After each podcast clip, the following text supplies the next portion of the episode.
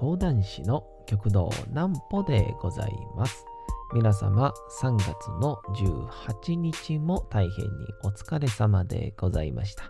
お休みの準備をされる方、もう寝るよという方、そんな方々の寝るおともに寝落ちをしていただこうという講談師、極道南歩の南歩ちゃんのおやすみラジオ。このラジオは毎週月曜日から金曜日の21時から音声アプリサウンドクラウド、Spotify、Amazon Music、Podcast にて配信をされております。そして皆様からのお便りもお待ちしております。お便りは極道南歩公式ホームページのおやすみラジオ特設ページから送ることができます。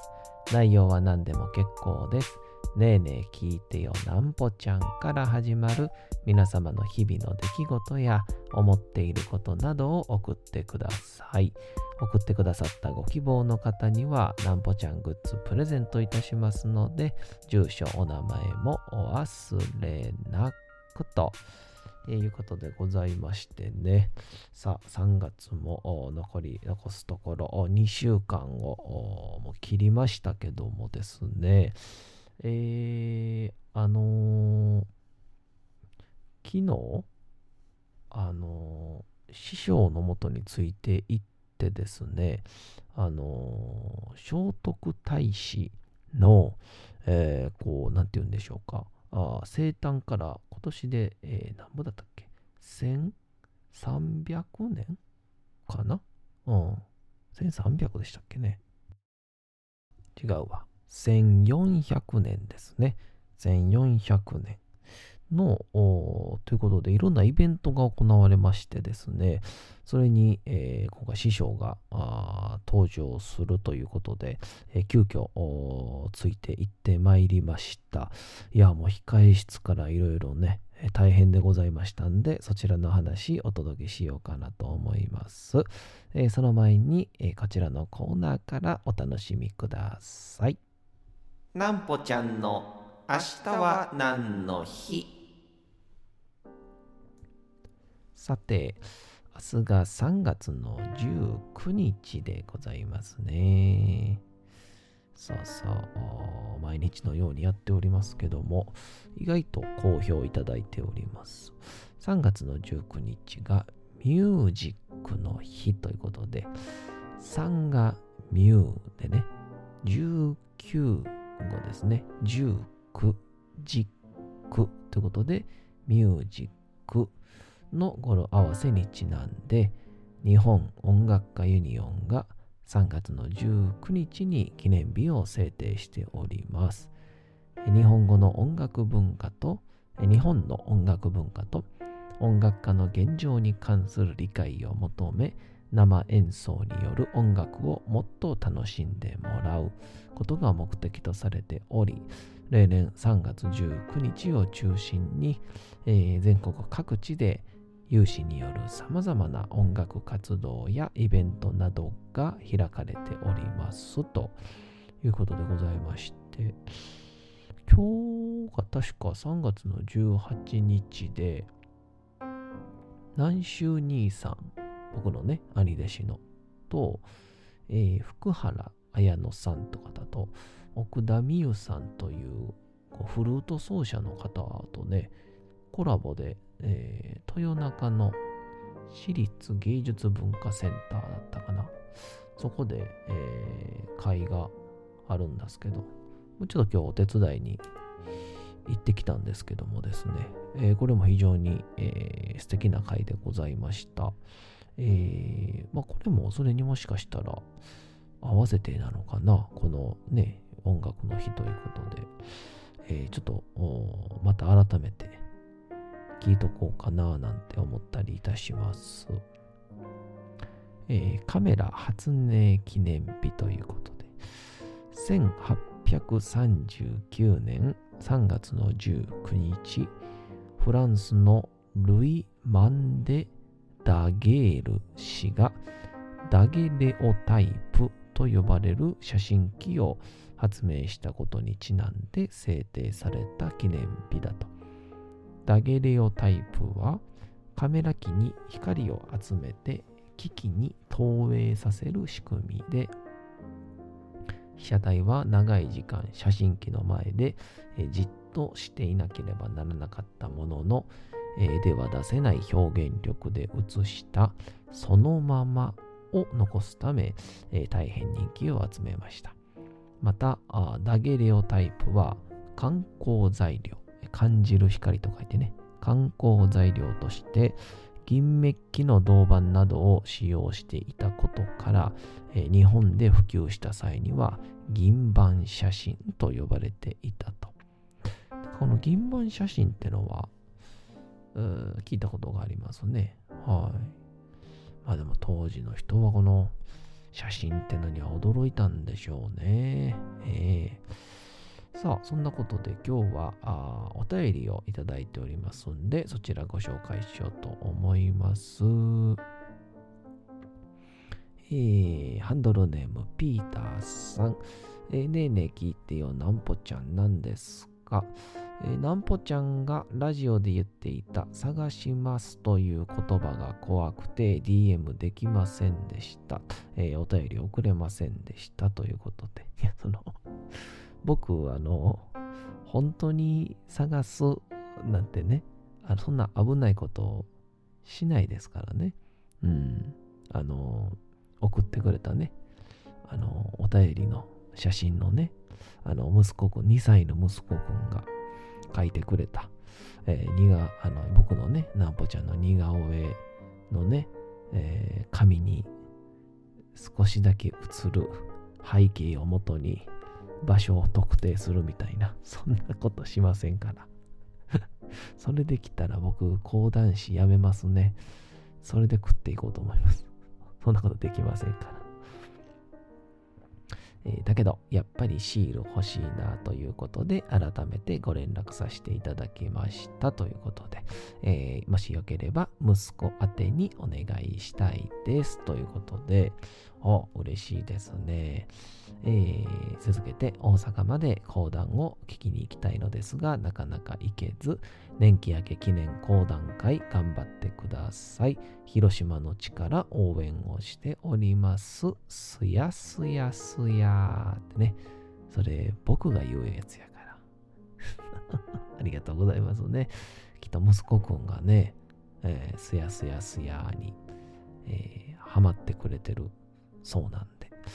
えーぜひともね、そのすやすやすやを、えーまあ、そうですね。28ぐらいになるまで覚えておいてもらえればありがたいですけどね。えーということで、えーピーターさんのおと息子ちゃんにはですね、えーお便り、えーシールを差し上げたいと思いますんで、えーしばしお待ちくださいということでございます。ありがたいですよね。本当に。2歳の子が聞いてるなんて思うと、もういよいよ喋らんくてもいいんちゃうかなとも思ってきちゃいますね。うん。ちなみに、ピーターさんは、どこでこのおやすみラジオを見つけたんでしょうね。いや、だいたい最近ですね、結構な数皆さんが聞いていただいてるんですけど、どっから見つけてきたんやろなっていうね。あの、一応前ね、あの、アンケート取ったら、えーこうつ僕のツイッターとか、まあ、いわゆるだから、寄せのお客さんとか、まあ、僕が、えー読売新聞、あ、読売新聞じゃない、吉本時代のね、関係性とかでっていう人は、意外と多くなくて、Amazon Music とか、そこら辺から、あと、ポッドキャストとか、そこら辺から、たまたま、こう、入ってきた、見つけて入ってきたっていう方が、意外と多いということに、えー前回だいぶね、えー驚かされたんですけども、まあ、あ引き続き、えーいろんな方に届けばなーなんて。で、まあ、近所でもね、えー最近ちょっと寝れないんだけどとか、えー最近寝つきが悪くなんて、え言うてる人には、えーぜひともですね、このおやすみラジオ、聞いていただけたらと、え思いますが、あの昨日ですね、その冒頭でも言うたんですけど、うちの師匠から、まあ、あの以前言うておりました、えー急遽、動けるかっていうことを言われまして、えー動けますっていう、明日動けますって思ってたら、えー実は、あさってだったということでございまして、えー急遽ね、えー朝、だから、その明日だと思ってた日に、えー荷物抱えて、尺台持って、で、服もバッチリ着替えて、一応時間見とこうと思ったら、明また明日やんっていうことに、えー気づきまして、えー尺台をそのまんま下に下ろして、僕は筆寝をするという、えーそんな日がね、えー火曜日でございましたが、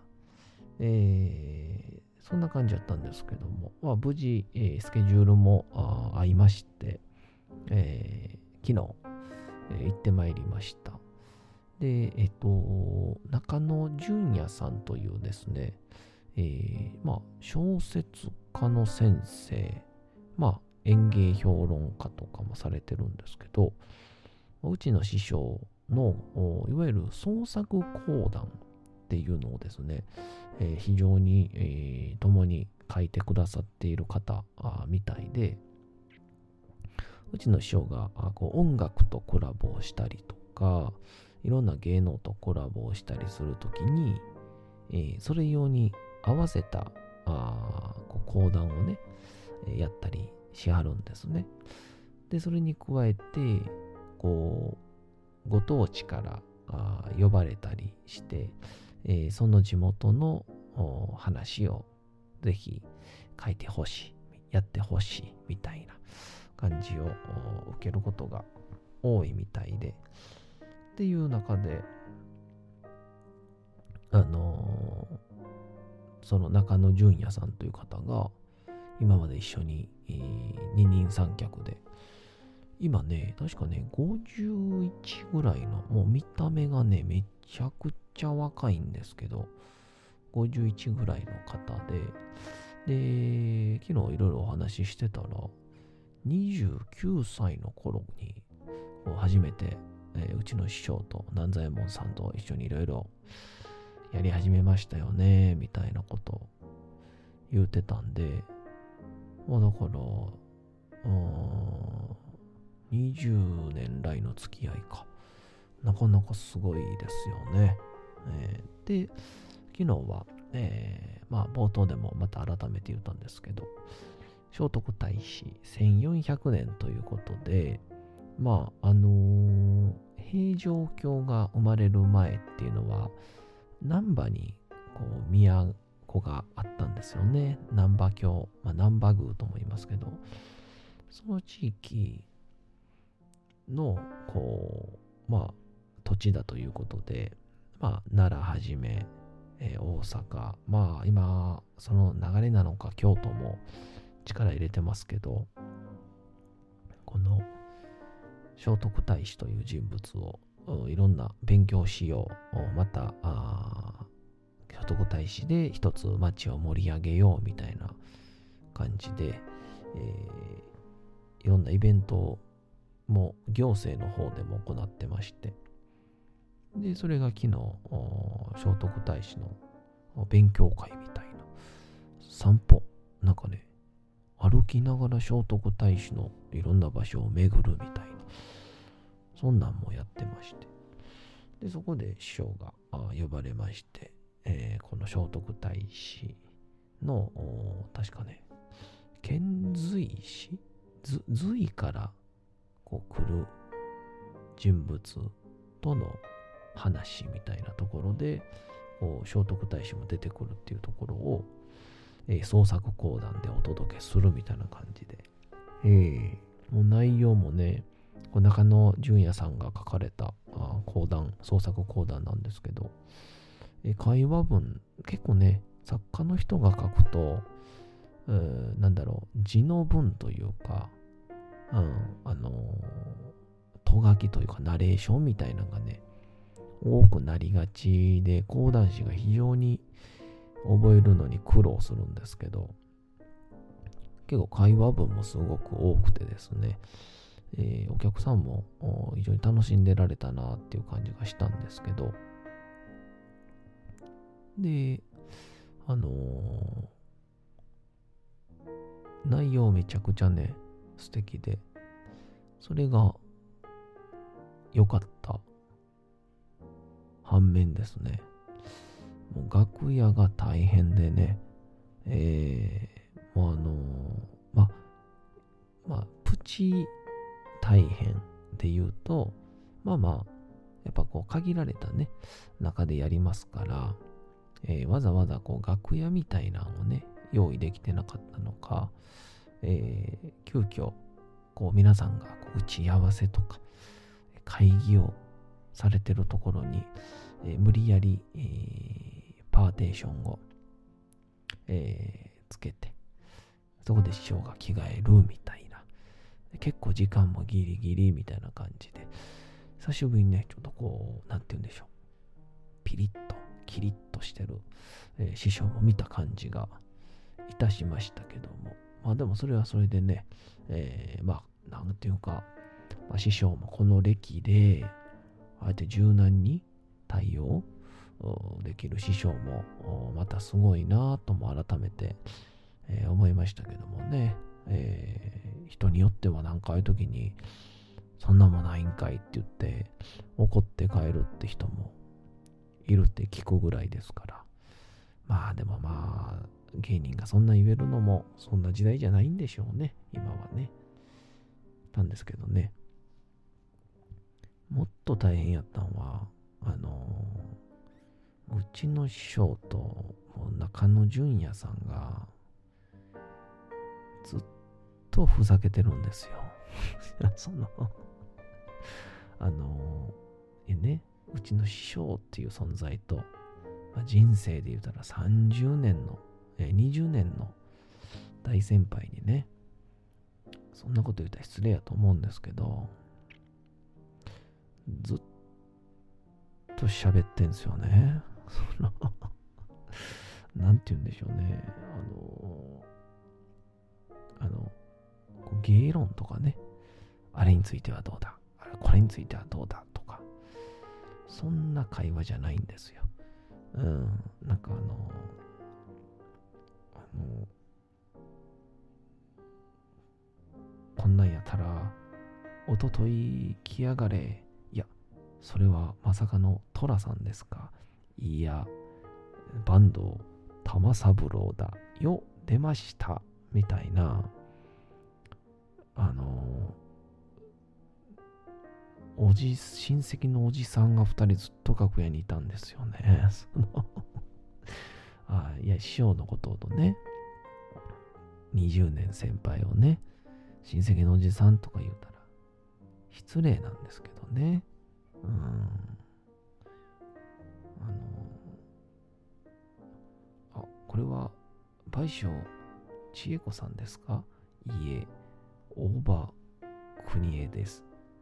南歩くんは知らんか。ガハハハハハ。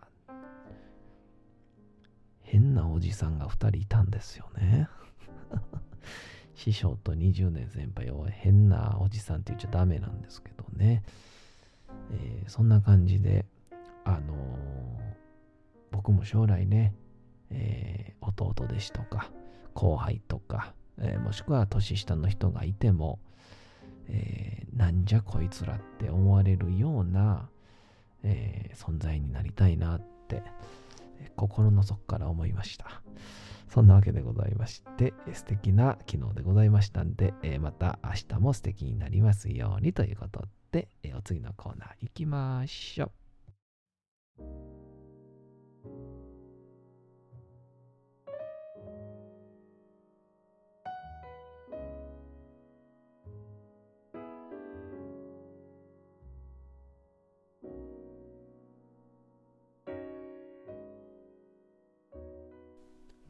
さて、時刻はうとうと朗読会の時間となりました。皆様、小さい頃眠れなかった時に、お父さん、お母さん、おじいちゃん、おばあちゃん、お世話になっている方に本を読んでもらった思いではないでしょうか。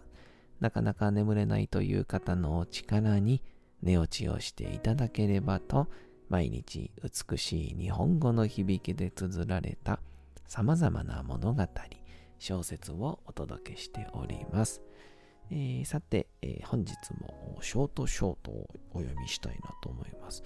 すごい数あるんでね。でまたどれもどれもね、すごくいいんですよね。えーということで、えー本日はちょっとね、英語の題名のちょっとこう、しっとりというか、えーほっこりする内容になっておりますんで、えー皆様、このもうすぐ春ということでございまして、えーお楽しみいただけたらと思います。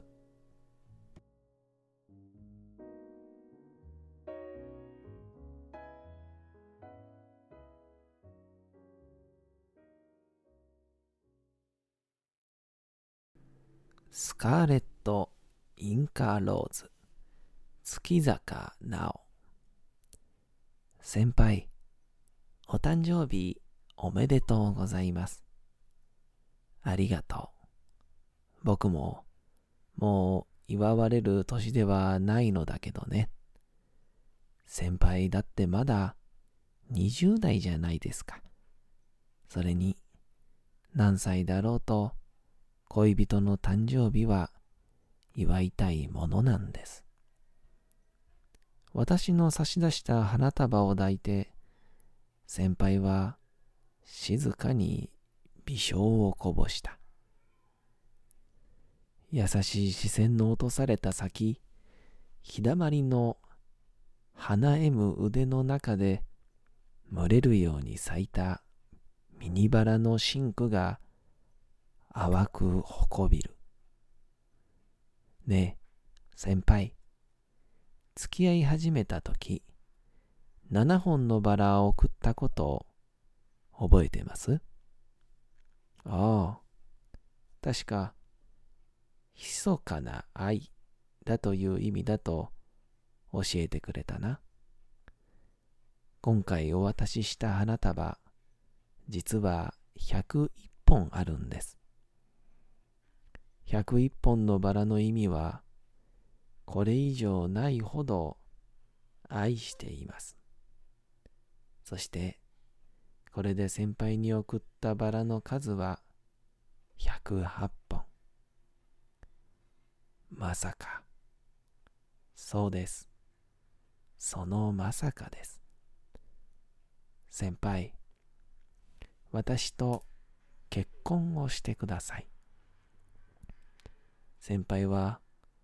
驚いたように目を見開いたけど、やがて観念したように息を吐いた。わかったよ。さすがに、今すぐと言われたら厳しいけど。やった。もちろん、将来的にです。先輩のウェディングドレス姿、楽しみです。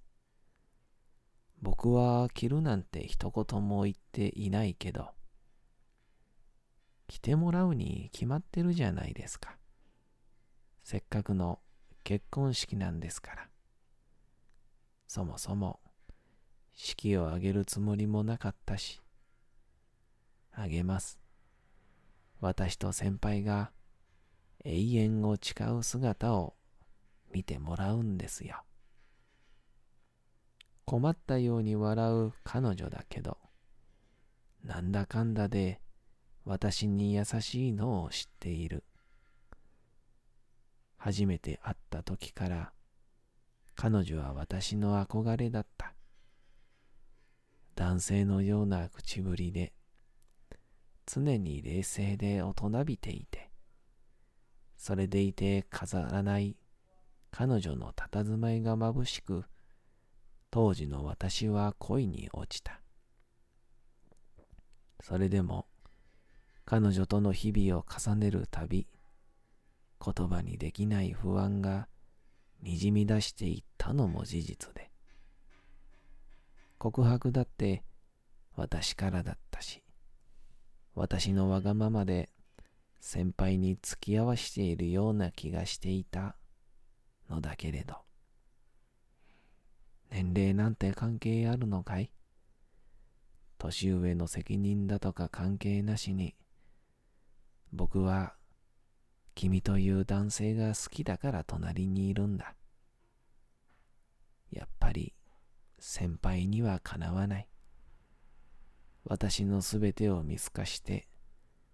私の一番欲しい言葉をくれる。私にとっての彼女はいつだって誰よりも素敵で誰よりも大切な女性。私が大学を卒業したら迎えに行きますから、よそ見しないで待っていてください。心配しなくても僕は君しか選ばないよ。さて、本日もお送りしてきました、なんぽちゃんのおやすみラジオ。というわけでございまして、ショートショートもなんかいろんな作者さんがいらっしゃいますんでね、えー、またなんか素敵なコラボなんてできたら嬉しいなぁなんとも思ったりいたします。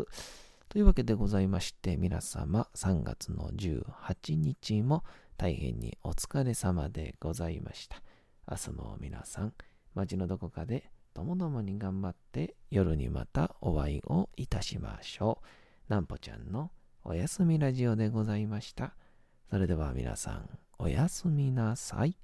すやすやすやーん。